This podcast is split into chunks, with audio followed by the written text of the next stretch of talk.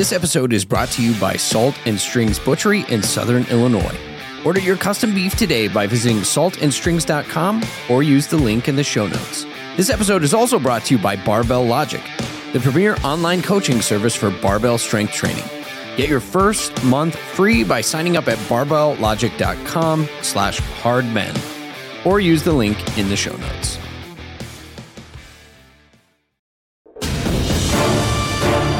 Kelly, Caitlin, and Ellie Soutar never met, but they had a lot in common. Both were commanding athletes.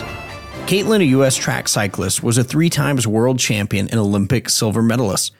And Soutar, a snowboarder, was tipped to be one of Team Great Britain's strongest contenders for the 2022 Winter Olympics, having already won a bronze medal at the 2017 European Youth Olympic Festival. Both were incredibly smart. Caitlin was studying for a master's degree in computational and mathematical engineering at Stanford University, while Soutar learned to speak French in about 6 months, according to her father. At times, they almost seemed superhuman. In 2013, after only 3 weeks of formal training and having broken her wrist, Soutar became British champion with her arm in a cast. Meanwhile, Caitlin, who had a tenderness for children, once rode 80 miles through sleet and snow to speak to grade school about her Olympic experience. Yet these two women's lives were tragically cut short after they sustained serious head injuries in their pursuit of sporting greatness, and then they took their own lives. Caitlin was 23 while Soutar died by suicide on her 18th birthday. Females may be more susceptible to concussion, and they also have worse and prolonged symptoms after their injury than men, according to a review of 25 studies of sport-related concussion published in the Orthopedic Journal of Sports Medicine. However, women remain significantly underrepresented within sport and exercise science research. This, leading experts warn, means they often do not get the treatment or aftercare they need following a head injury. In America today, little thought is given to the question, should women participate in competitive sports or athletics? And if so, how? In a post-Title IX world, we simply take it for granted that women should be allowed to do everything that men do in exactly the same way that men do it. This is based largely on the underlying presupposition that men and women aren't sexually distinct, and therefore, they are not physically distinct in any meaningful way. Most of us were raised in a world that's been championing women in sports, not to mention military, law enforcement, and other roles once regarded as the domain of men, as a sort of birthright in the American experience, such that to question this deeply held belief in any way is seen as blasphemous. The sameness of men and women is often defended, therefore, with religious fervor. One recent article in Global Sport Matters says that, quote, girls play sports less than boys do, so they miss out on the immense benefits kids get from playing sports, even though girls may need them the most, end quote. Studies seem to indicate that this weighting toward male participation is pretty consistent around the world. According to the same article, quote, about 4.5 million boys and 3.4 million girls participated in high school sports in 2018 and 2019, end quote. The article then asks, why don't girls play sports? Well, according to them, the media is to blame for not promoting a pro-female athlete message. Similarly, they claim social injustice, economic inequality, and systemic racism, along with sexism, result in a system that doesn't provide women with enough opportunities to join competitive leagues. What exactly are these girls missing out on? According to the authors, beyond the health benefits of exercise, not participating in sports has negative effects on a woman's confidence and self-esteem. Instead of heading to the ball field, these girls are forced into quote-unquote oppressive activities like learning to cook, maintaining a household, and tending to family responsibilities. There's an underlying assumption that the only way for girls to gain confidence is, well, to act like men and to do the things that men are doing.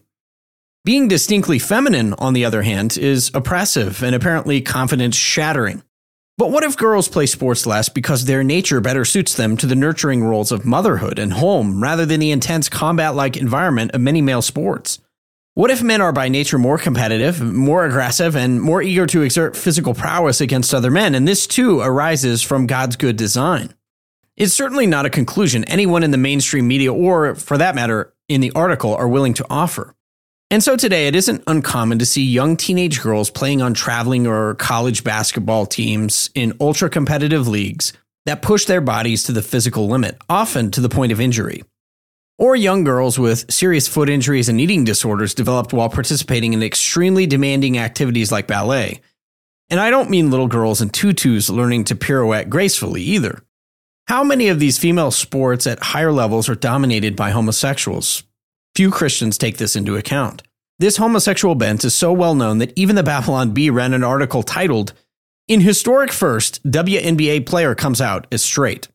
In truth, today there is little thought given to sexual design regarding the differences between the male and female body, or why it is that women are 4 to 6 times more likely than men to experience an ACL tear, especially when participating in cutting sports, like soccer or basketball, than are the men, or why they are more prone to concussions due to a lack of overall neck strength.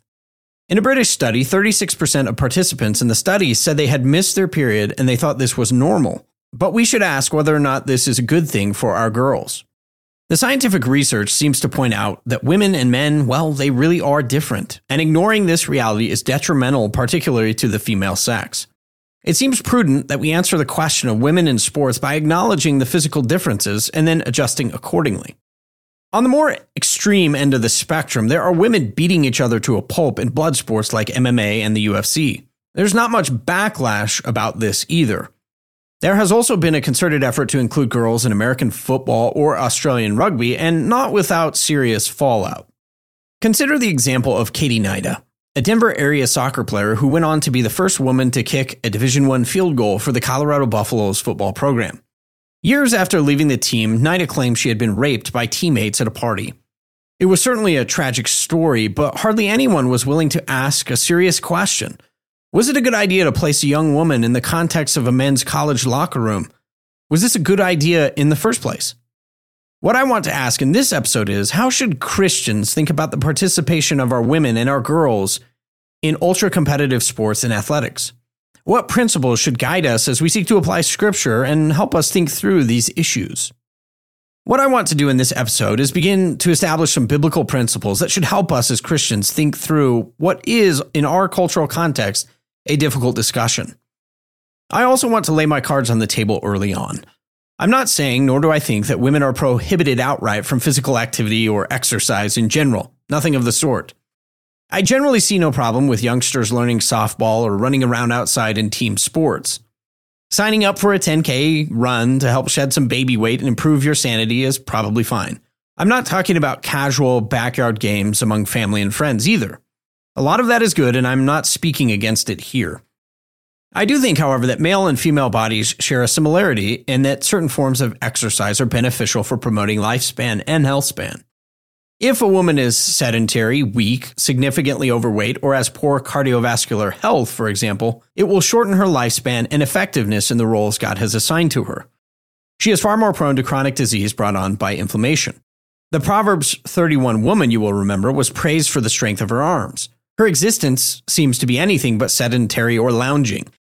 And so I am not here, therefore, advocating for some simplistic Victorian-era stereotype of weak, frail women who never get off the sofa except to faint. I do think the way women engage in exercise and athletics ought to be distinct from men, however, since their God-given physiology and design is different. This is especially true as the onset of puberty approaches. For example, women should probably not be pushed so hard in athletics that they stop having a menstrual cycle. This isn't normal, and as studies have shown, it is likely detrimental to a woman's hormonal health. As men's bodies hit puberty, they become significantly stronger than women, and it seems prudent to avoid high-contact sports at this age, especially when they pit women against men. It was for this reason that I withdrew my 15-year-old son from a basketball rec league after discovering that it was co-ed. The goal in all of this is obviously to protect women from serious injury. Red meat is a staple of a healthy, protein-packed diet, but not all meat is created equal. That's why I buy my meat from Salt and Strings Butchery. Salt and Strings is owned and operated by my friends Quinn and Samantha Bible, and the meat they offer is raised, harvested, and processed exclusively in Southern Illinois. It's cut and packaged by my friends Quinn and Anthony, and not only is it the best meat I've ever had, well, all their meat is sourced from local farms that share our Christian values. Salt & Strings is now offering a beef and hog box that can be shipped directly to your door. The 15-pound beef box features 100% black Angus beef and includes ribeyes, T-bones, sirloin, chuck roast, fajita meats, and ground beef. You can order your beef box today for just $259. They will send it directly to your door. The hog box is $239 and features premium Duroc pork, including 8 thick pork chops, one of my all-time favorites, pork steaks, cured and sliced bacon, ground pork, bratwurst, and breakfast sausage links. You can place your order today at saltandstrings.com or use the link in the show notes. And also be sure to follow Salt and Strings on Instagram. We'll also include the link in the show notes. Before we jump into some of the principles that should guide our thinking on this subject, I do want to give a word about peaceful disagreement among Christians. I have many friends who have played sports or whose daughters have played sports, and often at competitive levels. As a sports journalist by trade myself, I covered many female sporting events from high school all the way to Division I collegiate levels. It's not all bad, and many women look back fondly on their athletic experiences. Because of our cultural context, it's challenging to think clearly and biblically on these issues. Again, my goal isn't to say no women in any sports, but to provide guiding principles to think about how and when and in what kind of manner women ought to be participating. That said, this is a conversation that requires clear thinking and careful study of biblical principles. We won't all agree on some of the conclusions or applications, and that's okay. As Christians, it is good that we should wrestle with tough issues and come out friends on the other side. Hopefully, this conversation is edifying to you, and even if you disagree, we can all think more biblically about the issue. I'm sure many questions and observations will also come to your mind as you listen, and I would recommend that you share the charitable feedback. I welcome that. If you do have a strong reaction, that's okay. I would simply encourage you to think about why your response is so strong. I've been in your shoes, after all. Years ago, I remember a pastor saying that large families and competitive sports did not jive for them. It was simply a logistical impossibility to have 8 children in competitive sports year-round. And so it wasn't a priority for their family. Now, I was raised to believe in the unparalleled value of character building through competitive sports, and I participated in competitive ice hockey and travel baseball almost year-round. This was my lifestyle. I learned so many valuable lessons, and it was so formative for me. I love the team spirit and the competition. And when I heard the pastor say that, I had a deep and rising indignation. My wife will recall the conversation that we had. How dare he? Doesn't he know the value of sports? Well, years later, I've come to see his point. Looking back, I think my response at the time was part of a personal and cultural idolatry of sports in America. I personally had placed too much stock in athletics. It had become, as I said, my life. And my passion for it was often unhelpful and unbalanced. For me, it was more, well, an obsession. We often missed church on Sundays and didn't practice hospitality, and we didn't have much of a life outside of competitive sports leagues and traveling for tournaments. Family life took a backseat to travel. And again, we went almost everywhere. I think this was out of step with the core duties that are laid out in Scripture, and we'll talk more about that in this episode. Today, I enjoy sports, but from a very different perspective. I still enjoy watching little boys and girls play softball or t-ball as a family event, and I can see the value in a lot of it. My sons have participated in tennis and basketball, but mostly at a recreational level and not so much competitive travel leagues. We have Sunday evening park days with our church in which men and women throw frisbees and play family-friendly versions of kickball. I think that's fantastic. For our family and our church, this makes sense. We have a decided emphasis on the life of our family and the local church body, on Sunday worship and psalm singing on Tuesdays. And this requires a more relaxed pace, something we've decided a hyper-intensive travel sports league schedule would restrict us from participating in. I also think it's interesting to note historically that sports, well, they get a bad rap today. They were actually, many of them, invented for the sake of bettering Christian young men. Today, our sports have been stolen by the global American elite. They've been corrupted. You can just think about the Chiefs game and the playing of the Black National Anthem. I think one of the things Christians ought to be doing is not necessarily giving over sports to the left, which has been done, but I think over time we should seek to take them back for the sake of Christian culture, life, and principles. That said, I do think, as was true for me, competitive sports are often an idol for many Americans. Paul said bodily discipline has some value, and he was right, but it should definitely be a priority that ranks well below participation in the life of the church body, Sunday worship, family worship, or the health overall of a family.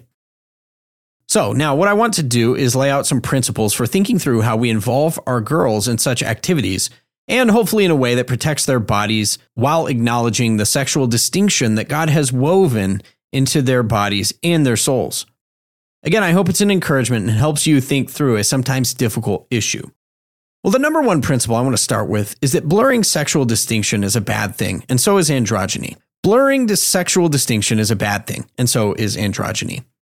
God has created men and women with distinct sexual natures, and he's called them to different roles according to their nature.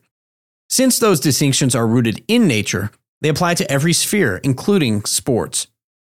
Men are bigger, they're stronger, and they carry more muscle mass. In turn, men are called by God to use their bodies to work and to keep. Genesis 2:15. These are the vocations that include intense physical labor and a capacity for violence. This is why men go to war. It's why men are employed in the most hazardous trades. And it's why men can compete at such physically vigorous levels with far less levels of injury and long-term effects than women. Women, on the other hand, go through puberty at a much younger age, and these physical changes are preparing their bodies for motherhood. This includes the widening of the hips to accommodate childbearing, which is why they injure their knees at such high rates during cutting sports. And it includes the enlargement of breasts, which is why women in sports often have to starve themselves or use copious amounts of spandex to hold back their feminine distinctiveness. Women have less muscle mass and bone density, and therefore smaller statures on average. This is part of their sexual design. It is not a flaw. This is very good. Since men and women are designed differently, it follows that the way they participate in sports should be distinct as well. Anything that blurs the distinction between men and women is a bad thing. This is true for sports as well as many other roles and activities. I'll go into more detail in other points I'm about to make, but at a basic level, Christians should agree that the distinction in sexual design and role of women is a good thing and is ordained by God. Likewise, we should be opposed to efforts that aim at androgyny. As Merriam-Webster defines it, androgyny is the quality or state of being neither specifically feminine nor masculine.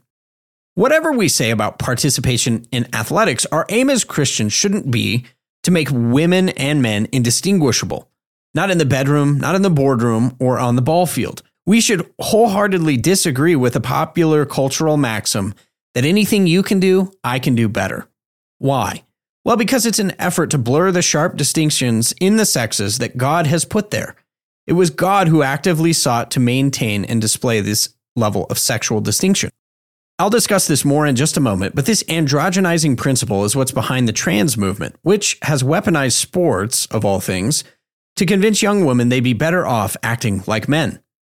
Before there was a radical trans movement, the path to androgyny was paved with girl power messaging, which was largely issued through female athletics. Number two principle that we'll discuss is that our culture has feminism brain. We need to recognize that our culture has been deeply and powerfully shaped in the image of the women's lib, feminist, and sexual revolution ideologies of the 1960s. From movies to television to literature, we've been told over and over again that women are not only equal to men in every way, but they're probably better. And one of the main cultural vehicles used to push this narrative is sports. It's not that sports are bad. In fact, as I said, many of our sporting events in America were originally designed by Christians and for Christians. But we should be aware how the enemy is using them at this present moment to corrupt our society.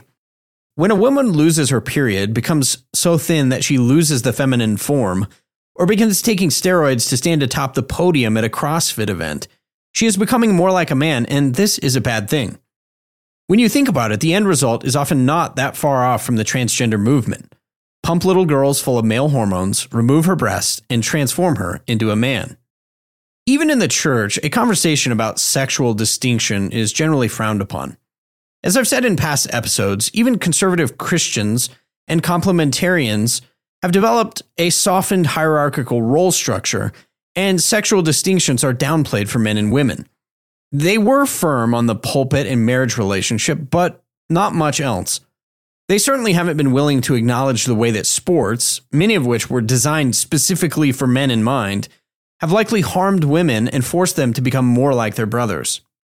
Again, we have to recognize that we live in a post-1960s world that has been shaped by Title IX and civil rights and 100 variations of the Throw Like a Girl campaign. Now, in case you missed that one, there was a Like a Girl hashtag and Super Bowl ad that talked about girls' self-esteem and how throwing, running, and fighting like a girl shouldn't be insults. Now, there is some truth here. I agree sexual distinction should not be levied as an insult against the opposite sex. That much probably is true.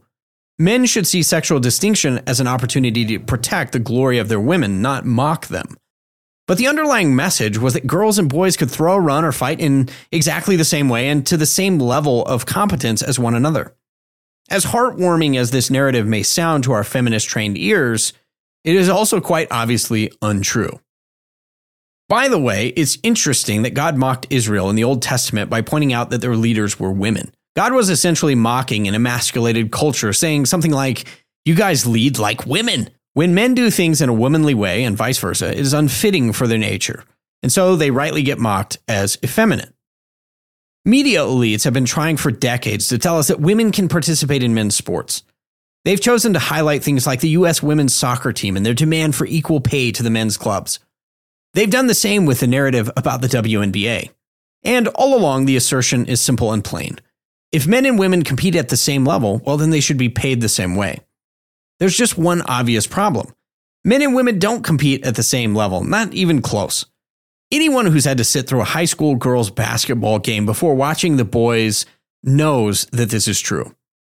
My wife played high school basketball, and we were dating at the time when she was a senior, and she would be the first to tell you that sitting through a girls' game is generally miserable, unless, of course, you're a parent or one of the girls playing. But again, because of feminism brain, we aren't allowed to notice. We aren't allowed to speak about the very real differences that our eyes quite obviously see. And here's my conclusion. Christians don't live by lies. We speak and act in accord with the sexual natures that God gave us, especially when it is unpopular to do so.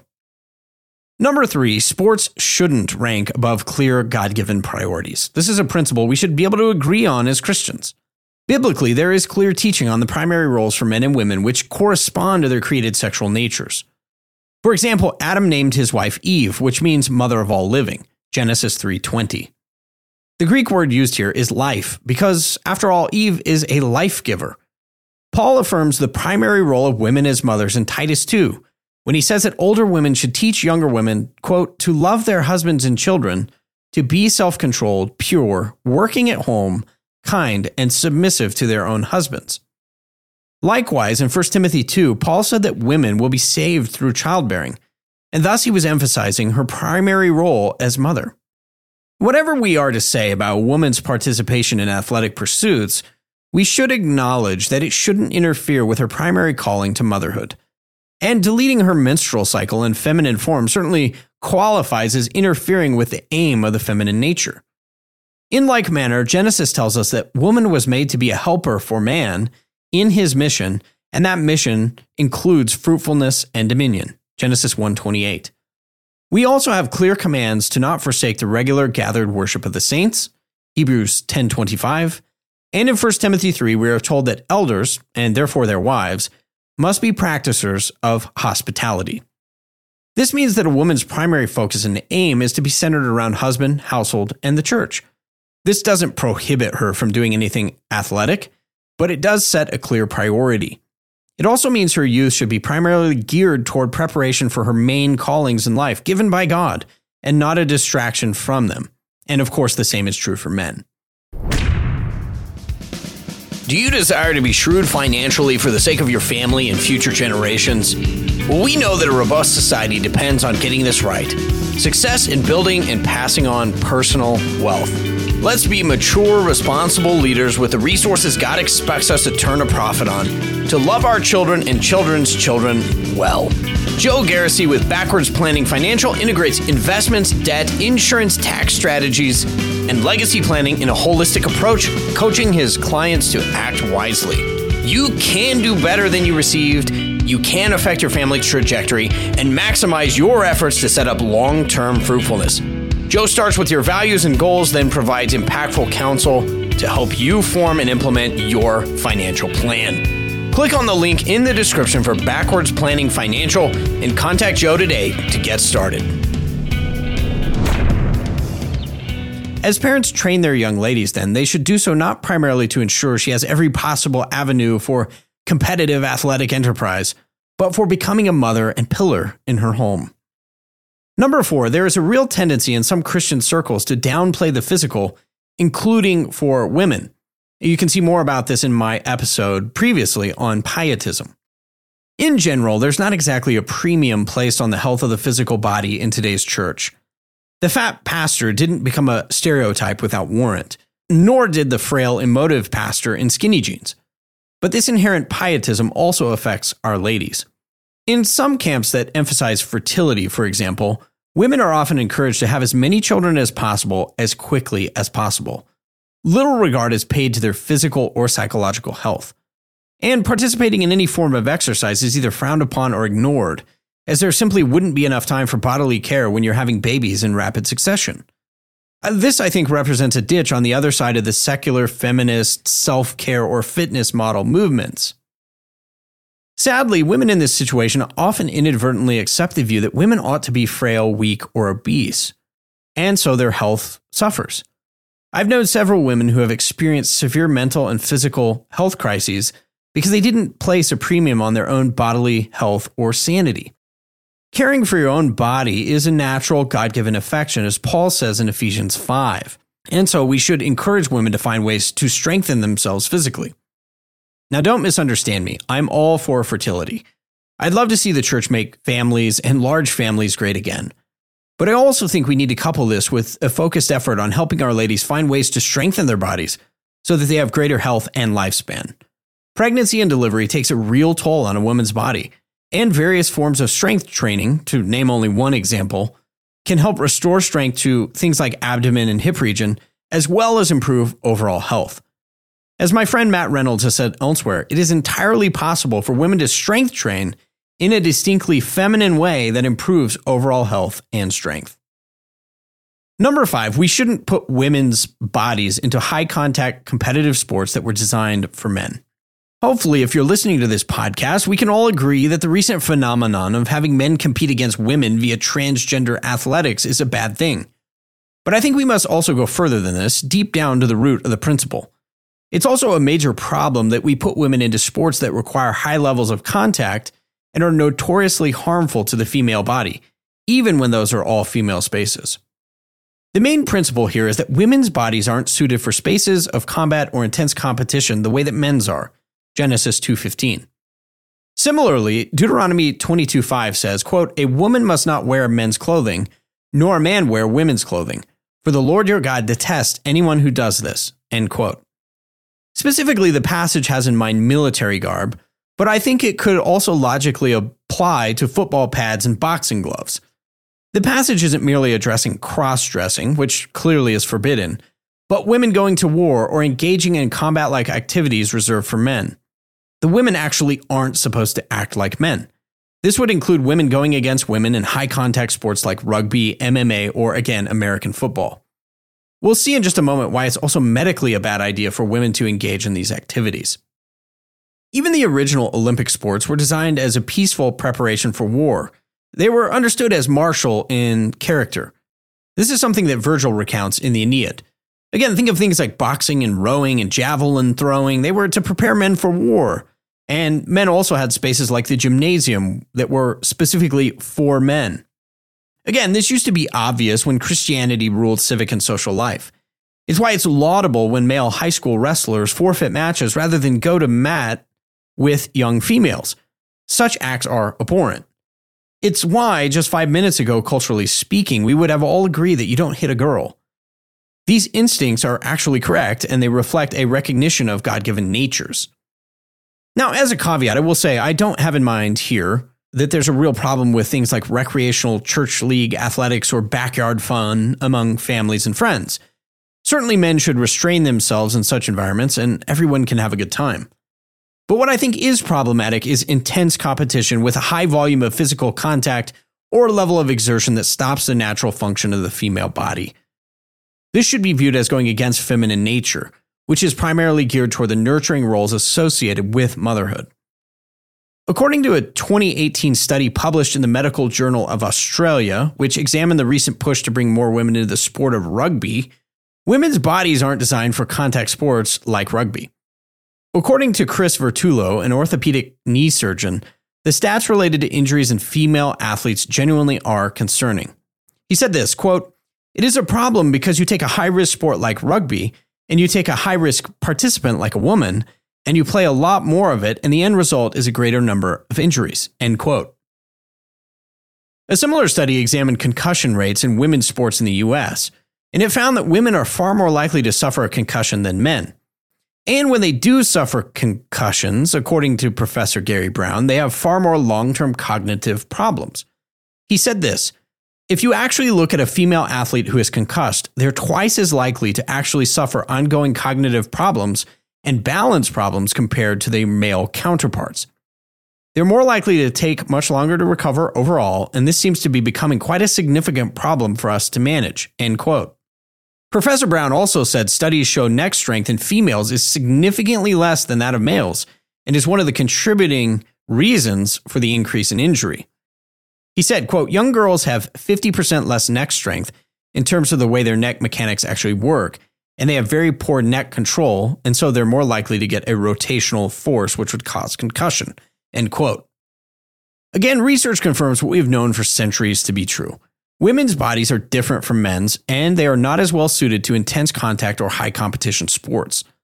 Women truly are the weaker vessel, according to Scripture, and we should treat them as such. More to the point, we shouldn't be encouraging them to engage in sporting activities that actively put them at risk for lifelong injuries. As I said before, this would also include not just women competing against men, but women competing in sports that were designed for men, and then competing in them in the exact same way that men do. And a good example would be Australian rules rugby. This is pretty simple. Women's bodies aren't designed to take the physical contact in the same way that men's bodies are, and they are far more prone to be injured while competing in such a manner against men or against other women. They have less muscle mass, smaller frames, and less bone density, as we said before. And so when they do get injured, those injuries are much harder to overcome. Again, the main overriding desire here should be to protect our sisters and to honor the Scripture, and we should resist the urge to push them, therefore, into such activities. This is another reason I'd at least give careful consideration to cutting sports, as they're called, that coincide with a girl's development into a woman in the teen years. Why? Because it subjects a woman's body to a sport that is incredibly hard on their bodies and was originally designed for men. And again, this would include soccer, basketball, rugby, to name a few. And again, it's going to depend on the level of competition. Now, related to all of this is the cultural push to get women into men's spaces. This includes locker rooms and barracks. This is a shocking thing to say in our gender-neutral age, but society was generally healthier when we acknowledged the need for men and women-only spaces. I remember how dumb it was, for example, when female sports writers were invited into male locker rooms. It caused many cringeworthy moments, and it was overall immoral. It was not a good place for men and women to be together. All that, however, was a slippery slope to full-blown transgenderism. Number 6, women should not be participating in violent blood sports. I've largely addressed this in the last point, but it's a feature of a morally bankrupt society that we pay to watch our ladies have each other's faces caved in for entertainment value. Former MMA fighter Fedor Emelianenko, if I'm pronouncing that right, drew the ire of many within the media world when he made comments about his disapproval of women competing in mixed martial arts. Fedor said, quote, "Women shouldn't be MMA fighters. They should be feminine and raising children," end quote. Well, I happen to agree with Fedor on this point. The world may hate this sort of comment, but Fedor is absolutely right. The female sex is designed by God for motherhood, not primarily martial activities. Number 7, pushing a woman so hard that her body ceases its natural functions or puts her at adversely high risk of lifelong injuries. Again, this would be stopping periods, ACL tears, etc. In the UK, a recent article said medical officials are concerned about a growing trend in female athletes who stop menstruating because of intense physical exercise. Researchers said this phenomenon presents serious health implications for women. There is a medical term for this, in fact. It's called menstrual dysfunction and or REDS, RED-S, and it means relative energy deficiency in sports syndrome. It's causing severe hormone problems for women. The article says this, quote, "Common reasons for menstrual dysfunction include low energy availability, polycystic ovary syndrome, an overactive thyroid, and even heart disease. The absence of menstruation is also a key symptom of relative energy deficiency in sport, or REDS," end quote. Needless to say, this can be a serious problem for women, and it can present lifelong health problems for them. Researchers also say most doctors treat missed periods as normal, and this is what they're telling young women. In fact, it's not normal or healthy at all. By the way, this is probably another reason even for men to think carefully about sports or activities that stop their natural functions or disrupt sex hormone health. For example, Mark Sisson, founder of Mark's Daily Apple, and a key advocate of the primal diet, has written at length about how high-performance sports, he used to be a marathoner and triathlete, do not produce optimal health for men either and create serious health problems. Now, when I was competing in triathlon and marathons, for example, one of the reasons I stopped was because it kills your sex drive. Yeah, it turns out sitting on a bike for hours on end is not conducive to reproductive health, and it also kills your appetite, which I found horrible. You'd think after a 10-mile run or 20 miles on the bike, you'd be starved and ready to eat, but the opposite is often true. For me, it created intense nausea. This is actually a pretty normal condition for long endurance athletes. It's also really hard to maintain ideal muscle mass, which is optimal for health and strength. And studies have shown that sub 10% body fat is less optimally healthy, even for men on a long-term basis. Well, here's my point in all of it. We should be concerned about subjecting our women to a level of exercise and competition that disrupts their hormonal health and leads to serious long-term health concerns.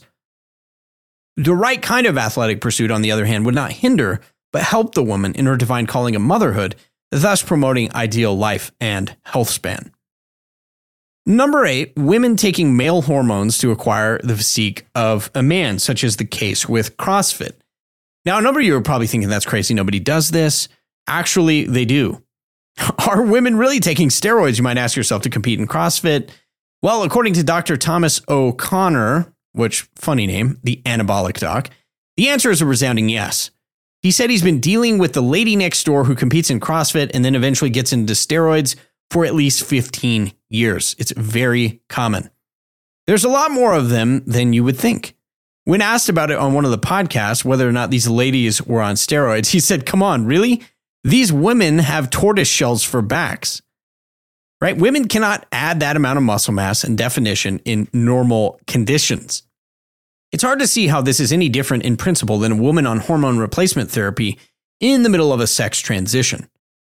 Functionally, female bodybuilders and CrossFitters who do this are attempting to delete the sexual nature they've been given and to replace it with that of a man. As Paul would say, this is unnatural and therefore wrong. Now, I know what some of you may be thinking. You could raise the objection, well, what about testosterone replacement therapy for men?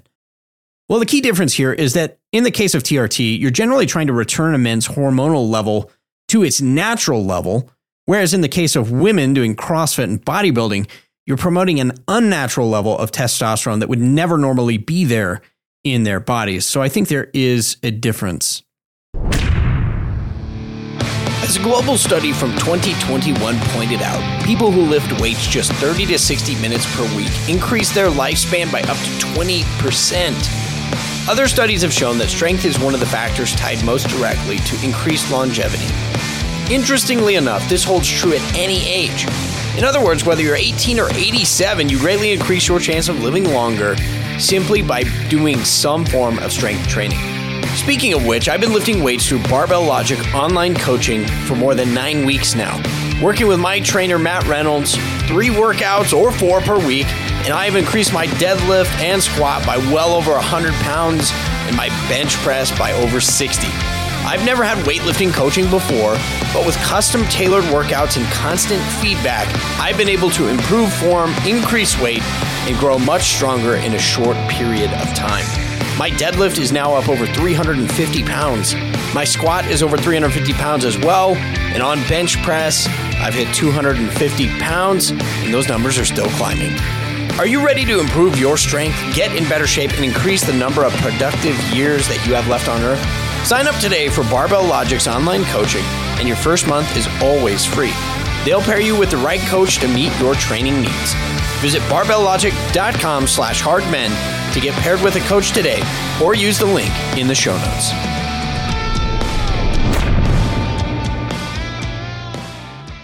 Number nine principle. We need to recognize the reality that homosexuality runs rampant in women's sports, including basketball, softball, and ballet. So we need to take wise parental caution against such compromising companionship. Now, it's a well-known fact that women's sports are full of homosexuals. OutSports, which is a gay sports website, openly brags about the fact that women's sports are notoriously homosexual. This is a quote from the article. The numbers clearly spell out the disparity between men's and women's sports. In the 2019 Women's World Cup, for example, there were more than 40 openly gay players and coaches. However, there were no openly gay athletes or coaches at the 2018 Men's World Cup. The imbalance remains stark throughout professional team sports. The WNBA is led by multiple out stars, as they say, including Sue Bird and Elena Del Don, while Jason Collins has been the only openly gay active player in NBA history. The NHL has never had an openly LGBTQ player, but the NWHL, Women's League, features several and accommodated transgender player Harrison Brown. At the 2016 Summer Olympics, the article goes on, there were a record 56 out athletes, and 45 of those were women. The article goes on to say, one of the possible explanations for the disparity in environments is what's taught at the youth level, end quote.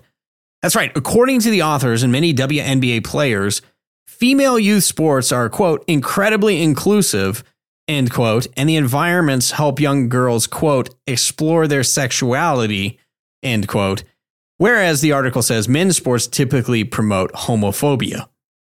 Many of the women in the article say that youth sports help them investigate and tinker with bi and homosexuality. So this actually didn't start in the WNBA, but started in high school and college. Now, if that doesn't make the alarm bells go off in your head, I'm not sure exactly what will. Sadly, I've known several close family friends and acquaintances who've spent thousands of dollars sending their kids to things like ballet lessons. And here we're talking about like elite ballet level, only to have their young women return home in lesbian relationships or with their breasts removed. It's a poorly kept secret also that the arts and entertainment, things like ballet, and certain sports are the playground for homosexuals, pedophiles, and perverts. If nothing else does it for you, surely the serial sexual abuse case of Larry Nassar at Michigan State University should prove that sexual deviants hover like flies around sports like gymnastics.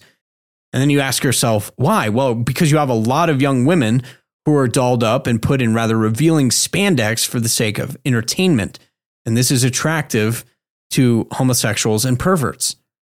The LPGA, there's the golf, ladies golf, WNBA, and other women's sports leagues are also notoriously homosexual. Now, Paul was quite clear on this issue. Bad company corrupts good morals. So parents have a responsibility to refuse to subject their kids to such environments. I'm much more concerned that my kid goes to hell than whether or not I can brag about whichever prestigious ballet or basketball camp she attended in high school. Number 10, sports or athletic activities should not promote immodesty. We should not be putting our girls into sports or situations that encourage this sort of thing. Now, back in 2021, many of you will remember this story. The Norwegian women's beach handball team, whatever that is, was fined for refusing to play in bikini bottoms during the Euro 2021 tournament. They were fined for not playing in bikini bottoms. They opted out, I think it was like spandex boy shorts, which were better, but not that much better. But the team was fined 1,500 euros for, quote, improper clothing. And it was a move that drew international attention. You remember people, celebrities like Pink got all over this one. Apparently, rules state women must wear bikini bottoms in the sport. Well, I wonder why that is. Let's ask ourselves, why do they do this? They require their women to dress this way. Why is a sports league so adamant that its women dress immodestly? They're prancing around their underwear. Anyone with a brain can figure this one out. Most men who watch women's beach volleyball do so because it's sexually enticing attire. The reason a league would mandate such apparel is because it sells tickets, right? It sells tickets to their events and it gets viewers on television. This is shocking. According to a survey done in Australia during the Beijing Olympics, women's beach volleyball was the 5th most watched event. Any guesses who was watching women's beach volleyball? Well, this is from an article in the Sydney Herald. I'm quoting now. The keenest watchers of women's beach volleyball, according to the survey, were men aged 50 and above. In fact, as many as 70% of males in the age group of 50 above watched the sport during the Olympics. That's astronomically high, by the way. compared with 44% of females in the 16 to 29 group. The proportion of older men tuning in may have been even higher than this, since those who did the survey said that many of the people were likely too embarrassed to admit that they had watched. The article asked this: was this the perv factor at work? Probably. End quote. The perv factor indeed. I've defended some of the principles for Christian modesty in a previous episodes really, including one with Pastor Brian Sauvé. You can check that out. But here, I'll just say that Christian parents need to place a higher standard on biblical requirements for modest behavior than they do on whatever is currently fashionable in the culture at large. Wearing bikini bottoms and a bra in public is no different than prancing around in your underwear, and it would easily be considered shameful nakedness by biblical standards. Again, you can check out Jeff Pollard's book, The Public Undressing of America. Very strong biblical case for why that qualifies as shameful nakedness. So, sports shouldn't be an excuse for immodesty. As parents, we shouldn't be thrusting our girls forward to be sexualized by pervy old men or anyone else for that matter. But this is exactly what happens when teenage girls are paraded before the eyes of men in swimsuits and spandex. It's exactly what happens in sports like club volleyball, swimming, gymnastics, or CrossFit. Our girls are far more precious than commodified eye candy to set on center stage for the sake of eyeballs and for perverts. So I would encourage Christian parents to really be thinking about this issue. Number 11, sports have been weaponized by the trans movement to blur and or eradicate the distinctions between the sexes. Sports have been a strategic frontline battle for the transgender movement. Like the frog and boiling water, cultural gatekeepers have slowly been turning up the temperature on what is acceptable. First, it was the celebration of women like Billie Jean King, then Serena Williams, then Katie Nida, then Amanda Nunes in the MMA. It's about normalizing a destruction of male and female distinction. What we get in the end is Leah Thomas, a male NCAA swimmer pretending to be a woman who is literally crushing the female competition. So as Christian parents, we should be aware of the ways in which sports are being weaponized against us. Yes, I don't think that we should turn them over to the left. We do need to actively reclaim them, but especially for our young ladies, we need to be protecting them against the weaponization of sports for transgenderism, right? Most Christians today remain unaware and naive about these things. Again, we shouldn't let our boys compete against girls. We shouldn't allow for shared locker room spaces or anything that tends to androgynize and push towards transgenderism. What I want to do now is just wrap things up, hopefully with a nice little bow. I think it's time for Christian parents to think more seriously about the manner, the form, and the level of intensity with which they allow their daughters to participate in women's sports. Men and women genuinely are different, biblically and in nature. We see this every day. And any participation in athletics should reflect God's good design in making sexual distinctions among men and women. Christian parents obviously don't want their children to be used as pawns in transgender or homosexual craze movements, but many unwittingly subject them to such movements nonetheless. We need to know the enemy's strategy for stealing our children and adjust accordingly. Likewise, we need to recognize that women aren't made like men. They have different natures and bodies, and so they aren't made for heavy contact sports or levels of intensity that would shut down the natural functions of their bodies or leave them injured for life. Women do need exercise, and some level of participation in games and athletic activities can be quite healthy. But there are certainly areas we should avoid, including those that promote immodesty or extreme violence or those dominated by homosexuals.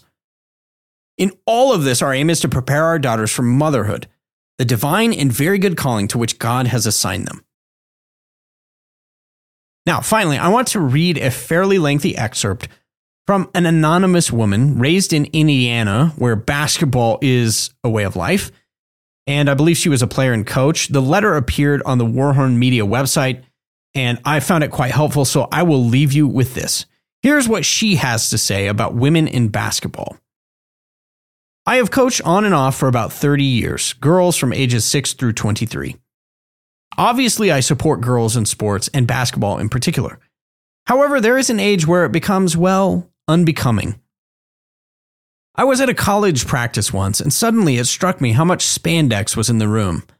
Every girl had layers of spandex on under her clothes, trying to artificially squish her body.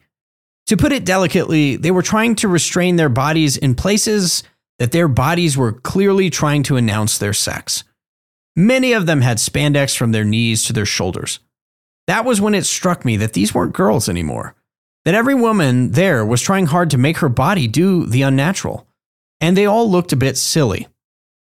Due to the particular weaknesses of women's bodies, comprehensive diet and training protocols have been developed for college athletes. These women spend hours in the weight room and eat under the direction of an athletic dietitian. You know what? It doesn't work. These girls get hurt a lot. They all have injuries. Knees, hips, back, they all hurt. They walk out of practice and into the training room, into ice baths and whirlpools, ultrasound treatments, heated wax, ice packs, strapped to every part of their bodies. They limp to their cars. They go to bed hurt and wake up hurt. They have friends drive them to class because they hurt too badly to walk. Then they get to practice early so that they can get treatment so they can just barely function at practice. There's heated massage, tape around every joint, physical therapy exercises, all to get them ready to perform.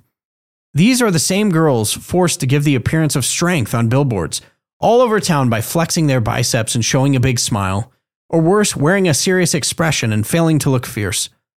Their bodies are rebelling, but they push through what nature is obviously screaming at them. And for what? Are they sacrificing their bodies to have children? For the hope of another soul in heaven? No, it is for basketball. But moth and rust destroy trophies and banners too.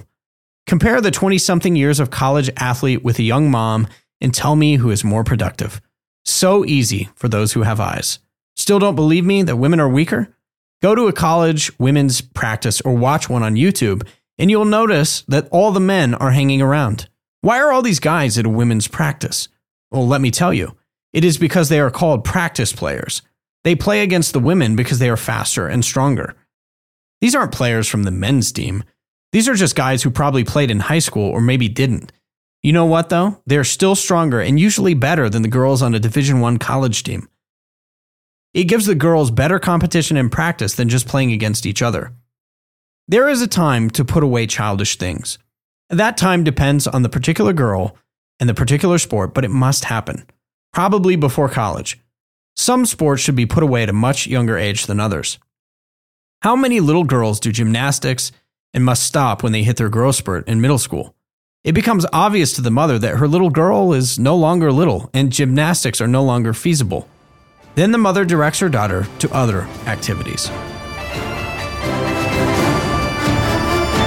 Well, thanks again for listening to this episode of the Hard Men Podcast. Definitely appreciate all of our Patreon supporters. If you're not yet a supporter on the Patreon channel, you get access to exclusive Pugilist episodes with myself and Pastor Dan Burkholder. We talk about a lot of practical issues. We had an episode recently, actually aired in the main feed, but typical of what you find on the Pugilist.